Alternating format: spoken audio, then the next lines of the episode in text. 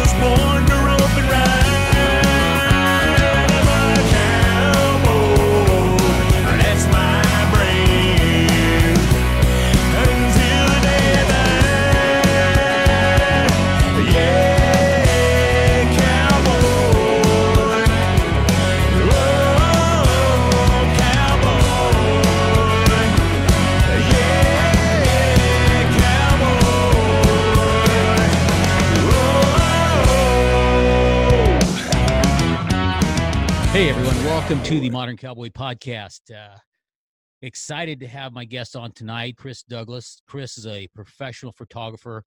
Um, I don't know Chris personally, but I, I know him through social media and through just a lot of his work he's done for different brands uh, in the cowboy, western, and rodeo lifestyle and culture. So anyway, uh, just like I said, don't know Chris, but we're going to get to know him tonight. So uh, Chris, welcome to the Modern Cowboy Podcast.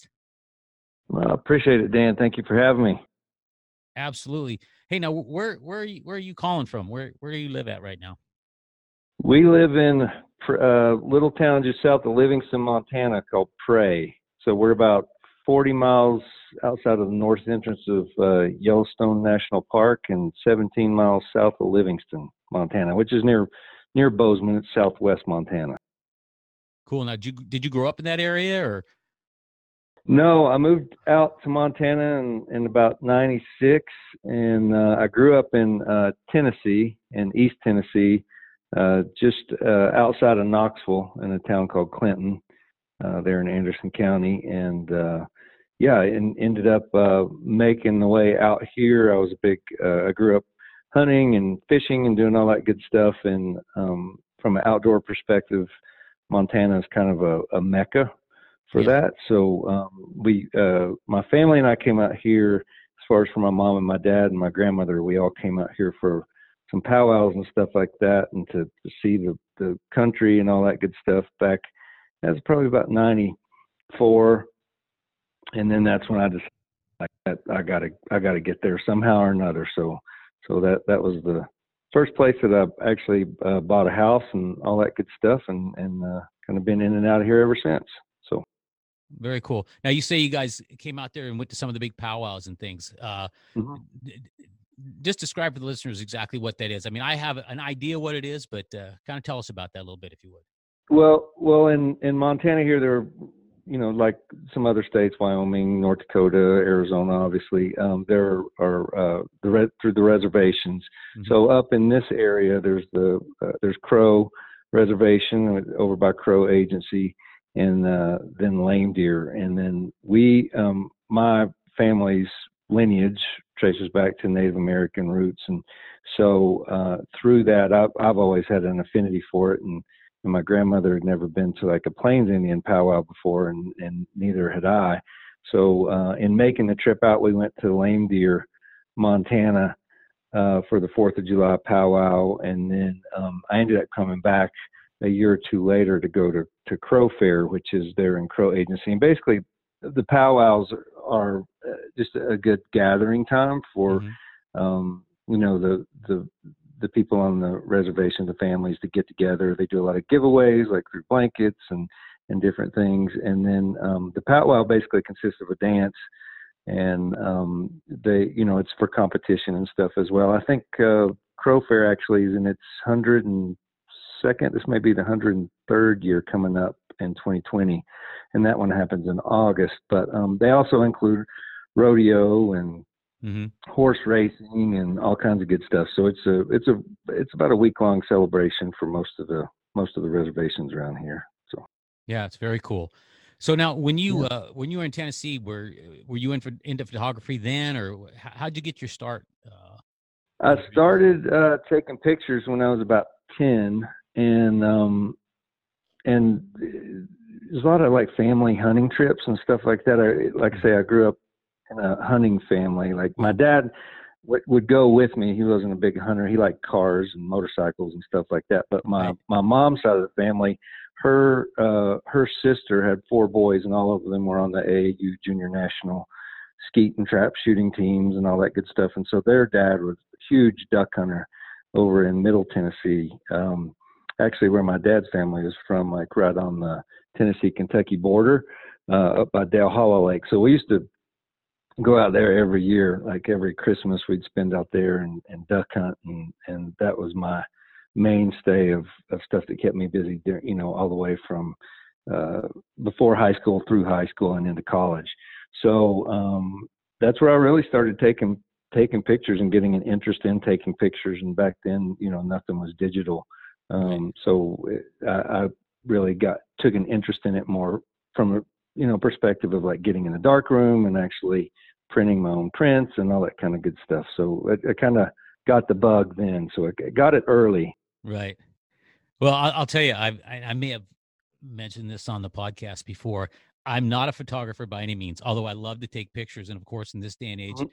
every one of us is walking around with a, a camera in our pocket. So, uh, you know, it's, uh, w- w- and everybody, you know, everybody just loves pictures, and we love to look at pictures of ourselves and other people and so on and so forth. But when I was ten, I actually took pictures of, I would take pictures in my room. Like I'd clean my room and then take a picture of it. And I, I literally have uh-huh. a picture of my dresser, and I lined up my shotgun shells on it. And then I had an old uh, powder horn that was hanging there, and a, one of those old uh, enameled dippers for dipping water out of the thing. So that's, that was the extent of my, my professional uh, photography career. Uh, when I was ten, but anyway, but I, I love pictures, and, and it's one of the reasons I, I reached out. I, I saw your your stuff on on Instagram, and mm-hmm. even with all the things that people can do nowadays with pictures and photos and stuff, you've just you've got a just an amazing style, and uh, just the way images are captured. Is, is this is this something you've just uh, obviously developed over time, or tell us a little bit about that? How how that's developed? Well. I... So after the fact, after, you know, growing up in Tennessee and stuff like that, and then going to, into college, and I went to the University of Tennessee for a year. Um, I was hoping to play college football. That was one of my dreams that just didn't come to fruition for whatever reason. I was uh, uh, gonna, the recruiting director at S M U in Dallas at the time uh, was from Knoxville, and I went to a small high school there in Tennessee, and um, actually got to go visit S M U and go to the Texas A and M game and all that kind of good stuff. And I mm-hmm. thought, well, this is perfect. I'm going to go there and I'm going to play football, and however, hell or high water, I was going to do it. And ended up, um, that was the year they got the death penalty. So, so there went my dad's dreams going to S M U. So I ended up going to University of Tennessee, and uh, was uh, hoping to walk on. And I wasn't there long enough to even, was maybe there for like, uh, a couple of semesters, and a, a scout, a print scout from uh, Miami had come through the University of Tennessee and was looking for, uh, you know, models at the mm-hmm. time for uh, Bruce Weber, who sh- used to shoot all the, and I think he still does some of it, like the Ralph Lauren, Calvin Klein, and Versace right. stuff. And so when they approached me and a buddy of mine, and they're like, "Hey, do you want to do this work?" And we both looked at each other and were like, no, right, no way. and then and then they told us how much they paid. And I was like, well, wait a minute now. Let's let's, let's figure out. So needless to say, my first job was uh, working with Bruce for um, Versace. So, and I didn't even know, I didn't even know how to pronounce it. I didn't know what it was, but it was kind of cool because it was a fact, like Bruce was always hiring a- athletes and, and, you know, people like that that would, that they weren't really models. So right. it made it easier because we were, it's just like a bunch of buddies hanging out. And of course, when I'm in college and I'm, you know, nineteen, twenty years old and thinking, right, yeah, I'm getting paid X amount of dollars a day and I'm getting to travel the world and see all these different things. Um, it, it, it was neat and got to meet a lot of people that I'm actually still friends with today from that time. But like, you know, some of the other people were there, like uh, Rick was a middle linebacker at uh, University of Miami. And there was another kid that was a, Uh, strong safety from Oregon. So, and then there was an Olympic wrestler and then all these water polo players. So it was, we all kind of fit a narrative, I guess, for what he, you know, an archetype for what he shoots. And, right. and uh, through that, that kind of, you know, with my interest in photography already, that kind of made it a little bit more, uh, imprinted on my mind of what I wanted to do. Of course, I never told anybody like, yeah, I, I take pictures too. Cause when you're working with some of the best photographers in the world, that right. I had a great opportunity to work with, like Stephen Mizell and Arthur Elgort and Norman Seif and, you know, Lance Stadler and people like that. I mean, it makes a huge impact on me. So I was just trying to soak it all in as much as I could and, and learn the ins and outs of the, the fashion industry more than the modeling. Like the modeling was right. like, eh, whatever, you know, it wasn't a big deal to me, but it was, it was neat in the sense that I was getting to see the inner workings of places, you know, like Versace and in, in Milan, you right. know, and right. being in New York and being around all these different companies and, and, uh, and, and creatives. So, I mean, that was, that was one thing that just, that, that left a bigger impression on me. And I, I think in some form or fashion maybe helped me develop an eye for for things or a different perspective on things. Like I'm mm-hmm. I'm not thinking I'm some great, you know, I don't compare myself to those guys by any means, but I mean it it did affect me in the sense of like in looking at it over that period of time that I was doing that, it it uh it did make an impact. So. Yeah. Well, that is super Uh, interesting and super cool that you actually had the opportunity to do that. And now, how long? How long did you uh, did you do that for? Were you, uh, um, you know, doing some of the modeling? I, I, I did that. I did that for about four. I, for about four years, I lived between New York and Paris and Milan, and um, and kind of got into that. And then, you know, and, and I was making mental notes. Like I said, we didn't have cell phones back then. Right. I mean, this was back in the late eighties and early nineties. So I mean, it was one of those that.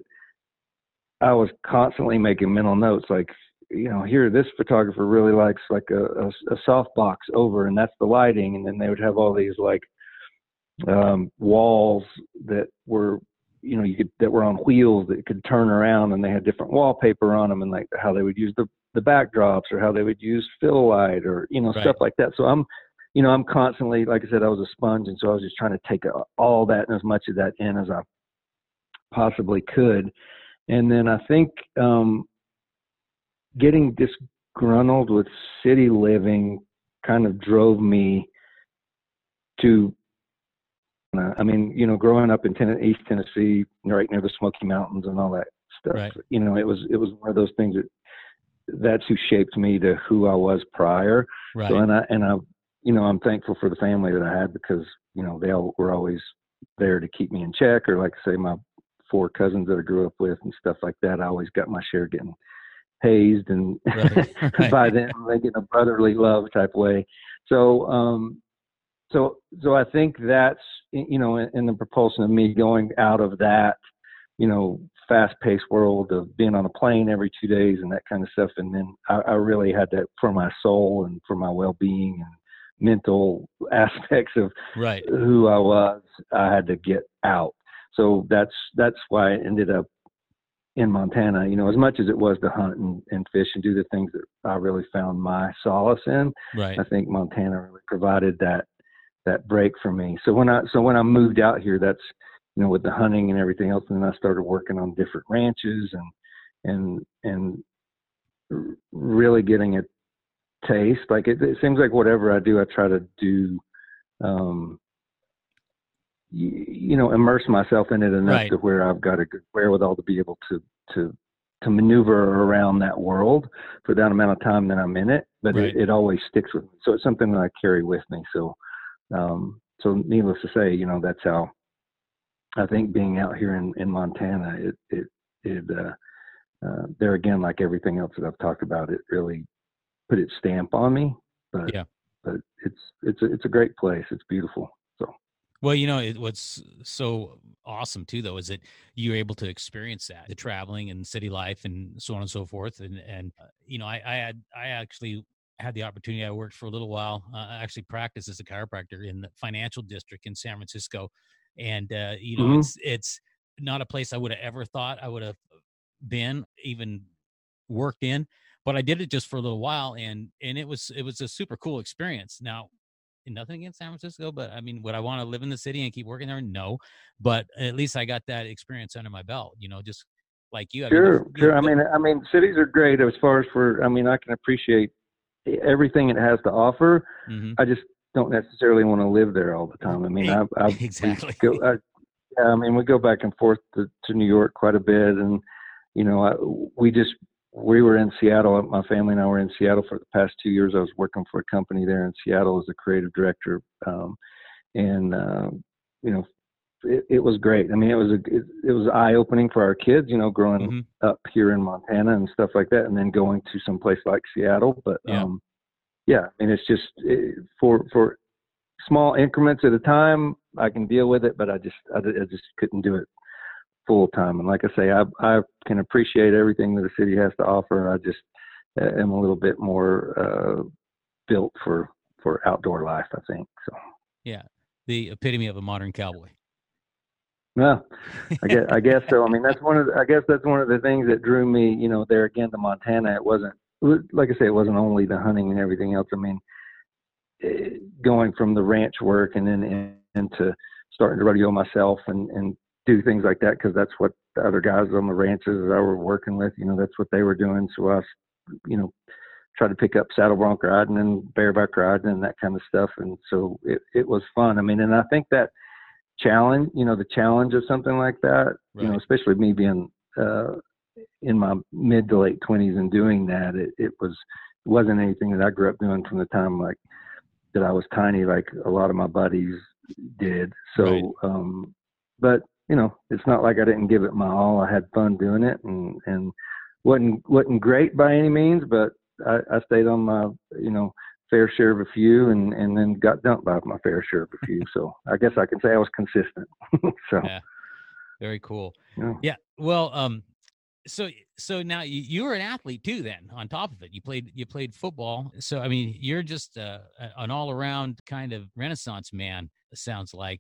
Yeah. I mean, I, I, I, I tell people stories, or like they're, they'll ask me like, what, what'd you do here? What'd you do there? What were you doing here? What were you doing there? And they just can't, it, it sometimes it doesn't make a lot of sense to people. Like, I mean, I, they're like, I can't figure you out. Like, because a lot of the ranches that I was working on, stuff like that here, like I was three to six months into working with some of these guys and, and they not even know that I had, you know, lived abroad or, right. or done the modeling thing, you know, for, you know, they're like, what's Versace or, you right. know, that kind of stuff. But I mean, but I, I on the end, there's, you know, there's some pieces that I've kind of uh, skipped over as far as for in, t- in the timing of it. But like before I moved out here to Montana in ninety-six, um, I was on a T V show for um, A B C. They had contracted me uh, to do a show. And so I was on that show. I was on a soap opera for two and a half years. And like I say, I'm by no means am I an actor. I don't even claim to be an actor, but uh, I, don't, I don't think it, you know, at the level that I was, it wasn't about acting for me. Um, it was about making that money so I could get that house here in Montana and, and finally move away. And as soon as I did, I, that's what I did as I split. But um, yeah, I mean, it's just like, it's a whole different, I don't even think about it in that context anymore. Cause it doesn't, it seems like a lifetime ago, but it was, you know, I was a, on a soap opera for two years and then came here and started rodeoing and, and working ranches and hunting full time. And then, um, ended up going back into it uh, just by chance. Like, you know, they were, again, I'd get a call and they're like, hey, can you come do this show for whatever? So uh, progressed through two, you know, ended up working for C B S, A B C, N B C in contract roles. And then um, had some buddies that produced um, Duck Dynasty. and oh. they had been asking me to host a show for them. And I was like, no, I just, I just don't like it. I just, I can't do it. And so they, over a course of a few months, they kept calling, uh, it's Gurney Productions. And Scott Gurney was a buddy of mine from California. And uh, he's actually from Louisiana. And he was like, come on, just do this show for us. And finally, my my wife and I were out on a horseback ride, and it was like on a Friday afternoon. And I was like, fine, whatever. What do I got to do? He says, I got to get, you're going to get on a plane on Monday, and you're going to Africa. And I'm like, what? so, so ends up, it, it was weird. It was like that Friday, and then that next Monday, literally, we're on a plane. Plane. We went to uh, first we went to Alaska um, to do grizzly bears, and then we from Alaska we went to um, Africa um, and did lions, and then from there we went to Florida and did gators and crocs. And um, so basically what they would do is they put me in this glass box, mm-hmm. um, and uh, we would run tests on the animals, like, well, they eat this, or can the lions jump? And, you know, it was like me and somebody else, you know, like in the box, like pulling a uh, animal out, up in the tree to see if they would jump. And surprisingly, yes, lions can jump over eleven feet high.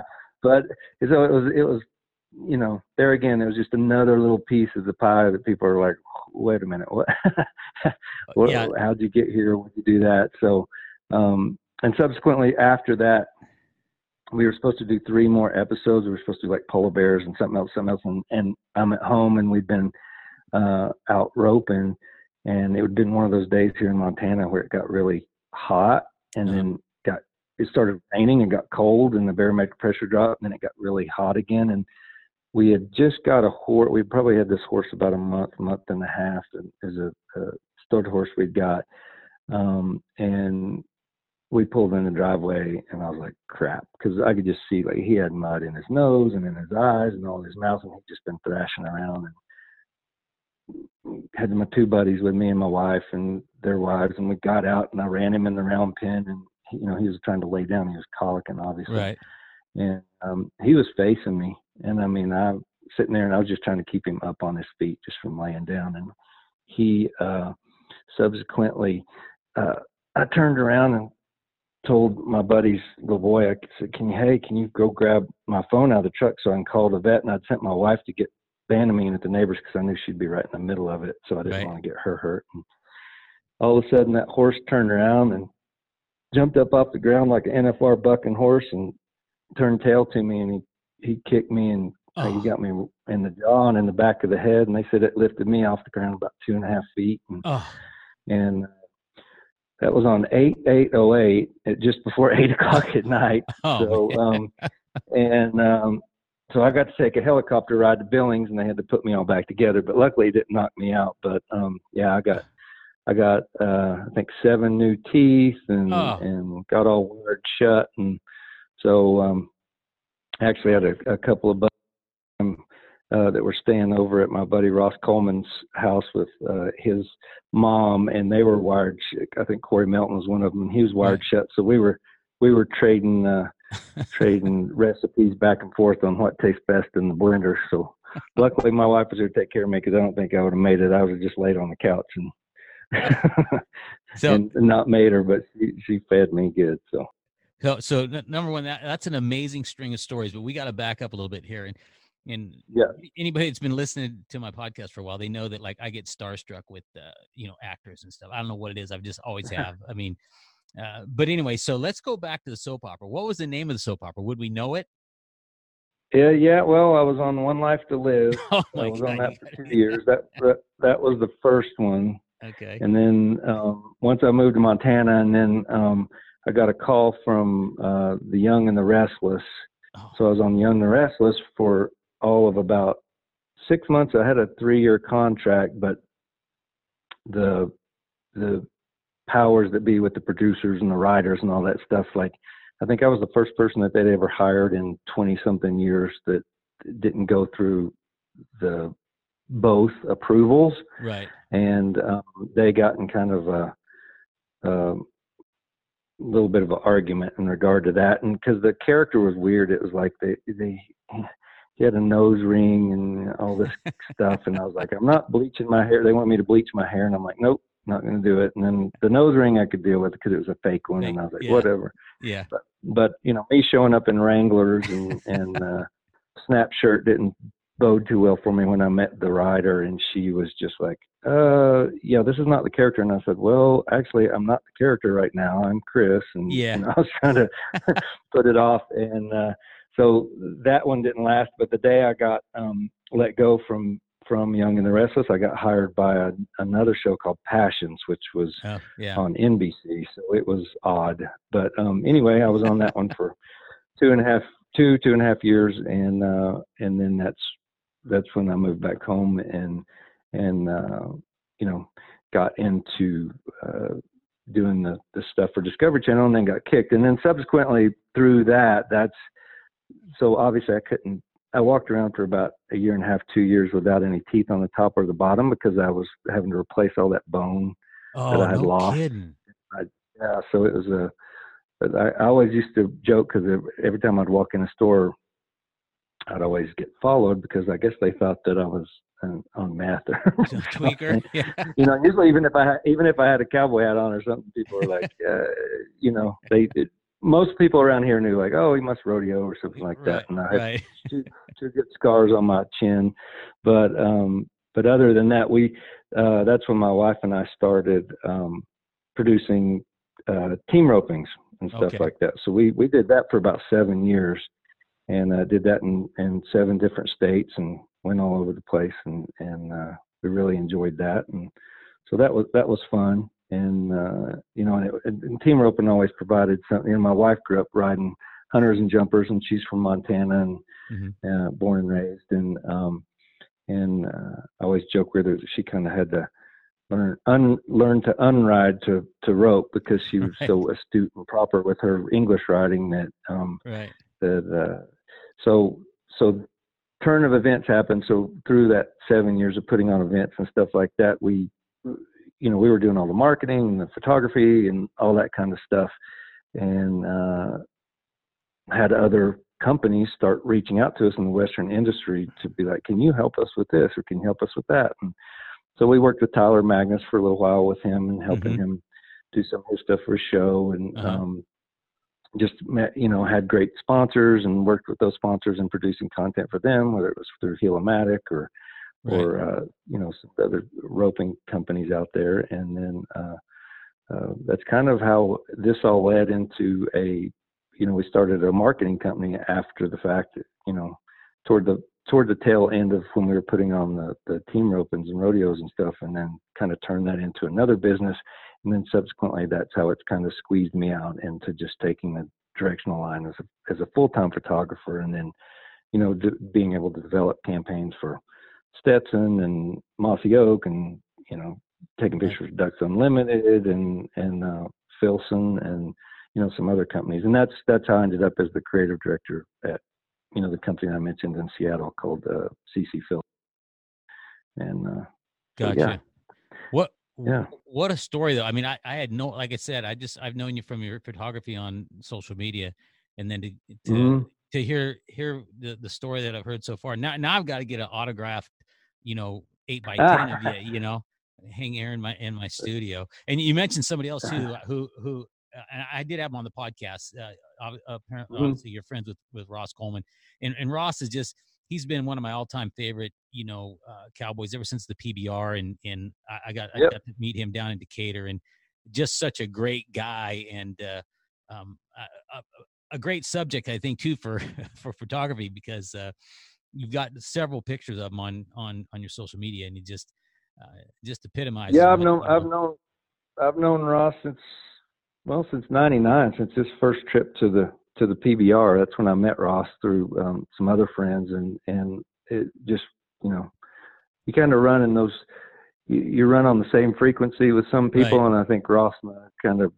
kind of like I say, he's all around athlete as himself, yeah. and, and he just kind of has that go get him mentality. And I, and I think that, you know, there, there are certain people that kind of across the board resonate with each other, and, and that whole group of guys, I mean, they're all just cowboys to the core, and, yeah. and, and it, it's always nice to be around that, you know, and that, that's where, where I feel like really, you know, thankful of the life that I have lived and all the different paths that have taken me to different places I've been, because I've always been able to work with uh, people at the top of the game. Like, you know, yeah. from starting off working with Bruce Weber and, you know, some of the most talented photographers like Steven Meisel and stuff like that in the industry, and then being able to, you know, transfer that over to, you know, the outdoor industry and, and cowboy and stuff and all that, the Western industry, and, and working with people like, you know, Ross and mm-hmm. meeting Justin McBride and all these guys. I mean, they're just, like I say, cowboys to the core. So, and Ross's family is amazing. Like the, his, his mom and his dad, Steve, and his sisters and everybody, his brother, Mitch, they're, they're just, they're all salt of the earth. Yeah. So, uh, so it, so it's been, and you know, an adventure with them since the, since ninety-nine, and I try to incorporate Ross into a lot of the stuff, obviously, that I do, whether it's with Filson or, right, you know, if I've shot stuff for Boot Barn or anybody else like that, it, it really makes a, cause, cause I think, you know, especially in taking pictures and stuff like that, I mean, authenticity is one thing that money can't buy. Right. So when you, if, when you're shooting real, real cowboys and real scenarios and that kind of thing, and, right. and it, it just, it, it makes a huge difference. So. Yeah. Yeah, absolutely. Today's episode is sponsored by Modern Cowboy Performance Nutrition, the brand built on grit, determination, and perseverance. Modern Cowboy products are designed to increase stamina and strength, build lean muscle mass, and promote healing and pain relief. For more information and to order products, visit our website, modern cowboy dot global, and use our podcast listener special code modern cowboy fifteen at checkout for fifteen percent off all of our products and apparel. You know, and there, there's something, there's one photo that you've got on here of one of the female subjects. I don't know, that just the photo. I mean, it looks, it kind of just gives me, reminds me a little bit of even like a, I say a Calvin Klein shoot or something. Um, mm-hmm. You know, just kind of that kind of, I don't know, look. And I don't, I, I don't know, I, I don't have the words to describe it, I guess, but just a super, you know, professional looking. Um, and then you, I think the same girl, you do another one where it's, it's like a black and white, um, uh, they're just super cool. Now, and is that just something that, you know, you've developed, and, and when you're shooting them in, are you shooting those in black and white, or are, is that something different than black yeah. and white? So if you're talking about the more recent stuff, so there was a, uh, a campaign that I did, you know, for Filson that was for fall two thousand nineteen, and I incorporated uh, okay. Ross into, and uh, a lot of guys actually that you probably have heard of, but um, yeah. As yeah, far as some rodeo cowboys. That one of Ross, he's standing by the, like the log cabin with the big buffalo head up above him. Uh-huh. Yeah. Yeah. yeah I mean, I, I, I think, you know, and we used Forey Smith, who's, who's a buddy of mine, who's on right. Yellowstone, the T V show. And, yeah. and yeah. Um, you know, he's from Montana and used to rodeo here at M S U. And then Josh Reynolds, who's a, he's a, a P R C A bronc rider, and he went to N F R one year. I think he still got the, still marked at the second highest score in saddle bronc and P R C A. Gotcha. Um, so he's, he's just an all around good cowboy, good Montana cowboy. Yeah. Um, and, and, and with those images, so in the development of those images in my head, as I was doing that, cause like say at the time I was working as the creative director at Filson. And so I kind of got to develop that whole thing and put the whole shoot together and, and, and everything. And that was like, you know, cow camp type deal here down at the O'Hare Ranch, which is near us. Right. And, um, the thoughts behind that were like, you know, from a branding perspective, from mm-hmm. for companies and stuff, it was almost like what's old is new again. Right. And I feel like history is very important. And I mean, and, and to continue to reinvent that for, for new eyes or the new generation out there. I mean, there are things that, that I think from a Western perspective or a, or a perspective of a cowboy or the cowboy or something like that, you know, they always echo, you know, independence and freedom and values and hard work and determination right. and, you know, stewards of the land, yep, everything that that entails. I mean, and that's, that's something that I think from a brand perspective, you know, from that marketing perspective, as I was in the development of that in my head, that was one of the things that, that I felt transcends oceans. I mean, you, you think about, you look at, you know, the Japanese or the Germans or, you know, there's, I'm sure you, I've heard you say even on some of your other podcasts, you know, you've got people from all over the world that listen to these podcasts. And, yeah. and I think the cowboy really resonate, or those things that I just mentioned about the cowboy really resonate across the board, male, Absolutely. female, European, American, whatever. So, I mean, I, I, in the promotion of the West or Western lifestyle, I mean, yeah. you know, the things like that from a branding perspective are great anchors because it's a good American story. It's relatable. I mean, it, it, and, and in that context, everything born out of that has a function and purpose, whether it's your clothes, your, your tack, your right. horse, your everything. So, um, I did, it was, it was one of those things that I kind of wanted to bring in a sense of, you know, an evocative and mythical land that, that right. does exist. I mean, a lot of people say Cowboy's dead. No, no, he's not. He's out no, there.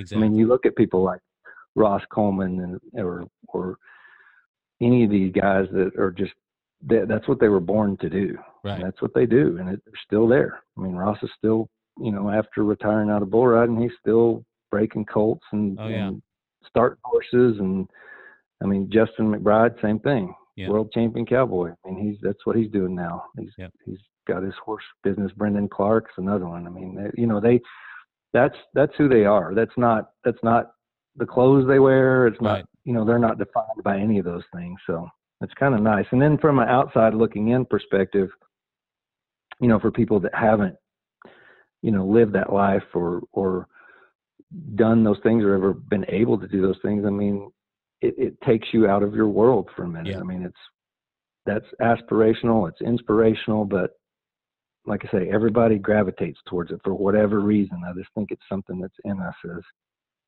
you know, humans, because it, you're, you're, you're bringing something to those people that they want, like they can see themselves in that scenario in some form or fashion.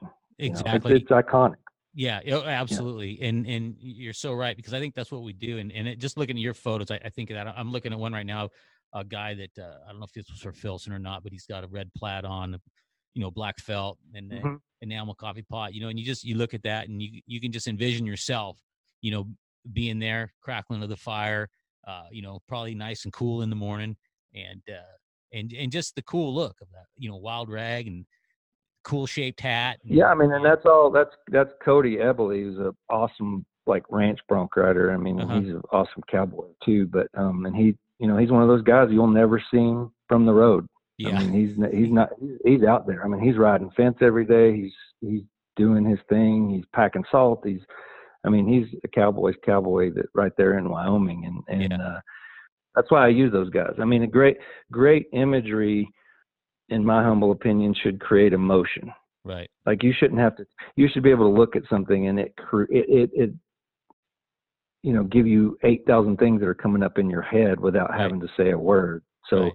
um, and I mean, I think from a branding perspective with that imagery, I mean, you know, people don't want to be treated as commodities. They, they, they and they don't want to see their lives as ordinary either. Right. So I think right. from a consumer standpoint and looking at something like that, that's got, you know, gravitas to it for whatever reason of the independence, the freedom, you know, all those things that a cowboy conjures up. I mean, because you can look at something with with uh, a Western perspective or a cowboy perspective, and if it's really got that gravitas that I'm talking about, like it, right. it, it conjures up all those things in your head within a millisecond. Yeah. Like it just screams it to you. Yeah. And, um, There's you know, I think that consumers, they want to connect with a larger story. And I think that those, you know, great imagery can help, you know, and it's not just my imagery. It's, there's so many great photographers out there, but great imagery can really help, you know, anchor that consumer to a brand. I mean, yeah. that's how, you know, that, and from a marketing perspective, you know that, I mean, yeah. in N R S or anywhere else, like that's, yeah. that's, that's what your, that's what your branding's built on. Yeah. So.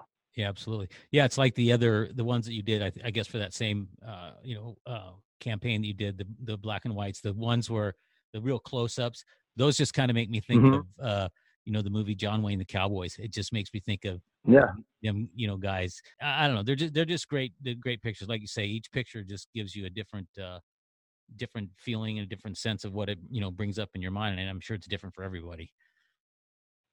Yeah, I mean, and, and it's it's one of those things, like for me, I mean, I think it was Walter Brueggemann that said that, that you know, cowboys conjure up these feelings of wild, dangerous, unfettered and free.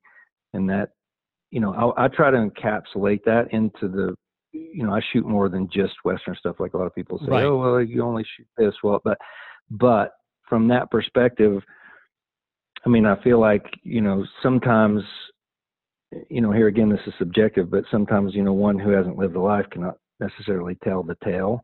But because I've cowboyed and rodeoed and done some of these things down the line, I mean, I feel like I have a better breadth of like being able to find the right people, the right cast, the right places, that kind of thing, and then shoot it with that authenticity that I was talking about in right. the beginning. You know, right. that's, you, you got to have that otherwise. Because, I mean, you can look, I'm sure when you look at an ad or somebody else looks at an ad that's a horse person or, you know, they, they look at it and they're like, well, you don't hold your reins like that, or right, you don't right. do that. You know, I mean, you pick out all the little things that you're like, that's wrong, that's wrong, that's wrong. Like, I want people to look at the imagery and be like, it's spot on. Well, and, and it has to be. And that's what I'm talking about. That's why I hire the guys that I hire, because they're, they're authentic. They're cowboys. Right. So absolutely. Very yeah. cool. Very cool. Man, I mean, it, it, there's, uh, we, we could, we could actually do two, uh, two shows. We could have done, uh, there's, there's so much more I'd like, like to talk to you about, and may just have to have you back on. Um, we're kind of getting close to the end of our time now though, but, uh, uh, same questions I always ask everybody. Do you got a favorite brand of cowboy hat? Um, I'm a Resistol guy. I, I, I, you know, once I got into it out here, as far as for, you know, the black gold, I think. Yeah. that's, yep. that's what I always wore. Um, and then Rocky Mountain, John Morris and John Morris Junior, who used to make Rocky Mountain recurves in Durango, Colorado, they moved out here to Montana. And those were the first guys that I met actually when I moved to Montana, and they uh, they made my hat for my wedding and everything else, and they're Rocky Mountain Hat Company. Um, John Senior's since passed on, but um, John Junior's there, and he, he makes a, one heck of a hat. So, um, but I, between, between those two, that's what I that's what I prefer. So, very cool. How about boots? Special brand of boots, or I like Olathas. I like Rios or Mercedes, and then. Um, Lately, I've been wearing the, the, I bought a pair, I found a pair of Twisted X that I bought years ago, like I think in their second year out. Remember, I bought them from Trevor Brazil's mom. I think she used to work right. for Twisted X. We got them at N F R. Uh-huh. And uh, I've, I've been wearing those lately because they just, they kind of got a stove top type top uh-huh. on them, like stove yep. pipe type. And then they're just square toe rough out. And I, I think they're some, they're some of the more comfortable boots I've worn too. So. Very cool. How about favorite cowboy movie? Hmm, that's a hard one.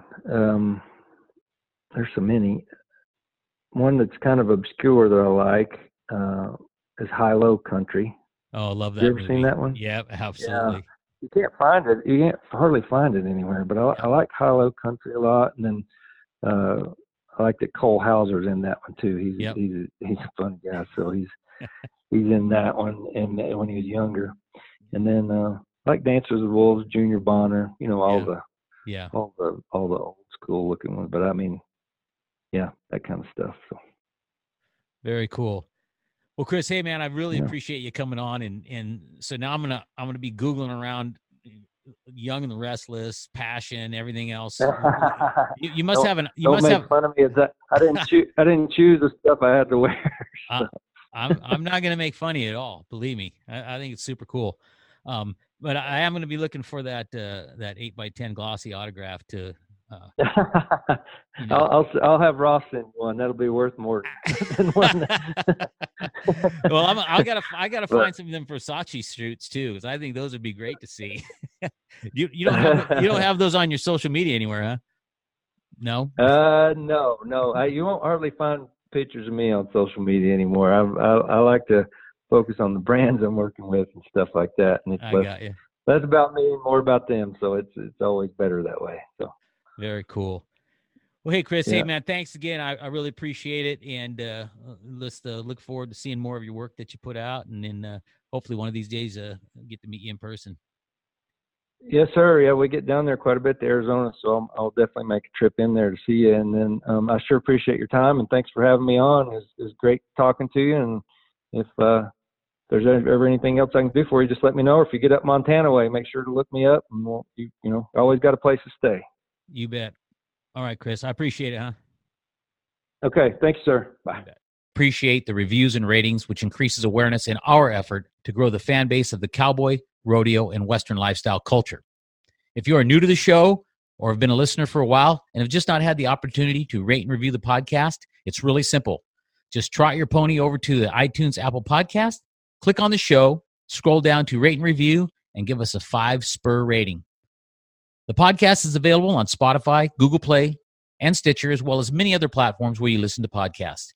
Just type Modern Cowboy Podcast into the search bar to subscribe, listen, rate, and review. And if you are interested in being a sponsor of the show to showcase your business, D M us on Instagram at Modern Cowboy Podcast or message us on our website, w w w dot modern cowboy podcast dot com. Where you cowboys and cowgirls at?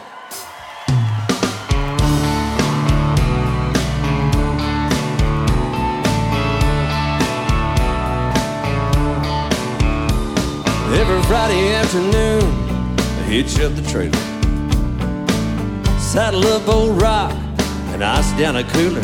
I drive that old back road until it ends at the rope and pin. We got them rusted out pickups and fancy rigs, twenty thousand dollars horses, then there's my own stick. Although we're all the same, the minute we ride in to the roping pen. Well, I ain't no player speed, but I give her hell. He never can tell. Someday I just might be. We'll turn a few steers and we'll tell a few lies. Kick back in the saddle and philosophize. Most of life's problems, yeah, we're gonna solve them down at the roping pen.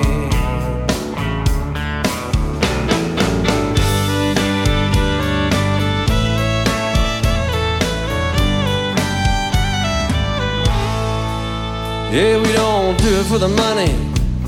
Yeah, we're always broke. Just ask Clint what he paid a rope. He's lost a dozen wives, half the fingers on his hands to the roping pen. And it takes a little skill and a little luck. If you can talk smack, you can back it up. Oh, but we're all friends, no matter who wins, down at the roping pen. Well, I ain't no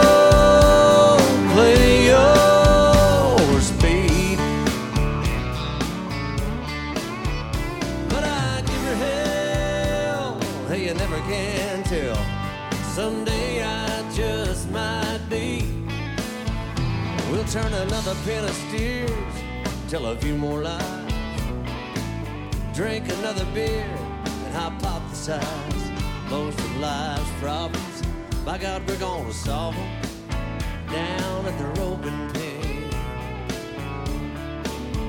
We'll see y'all again next weekend down at the roping pen. Down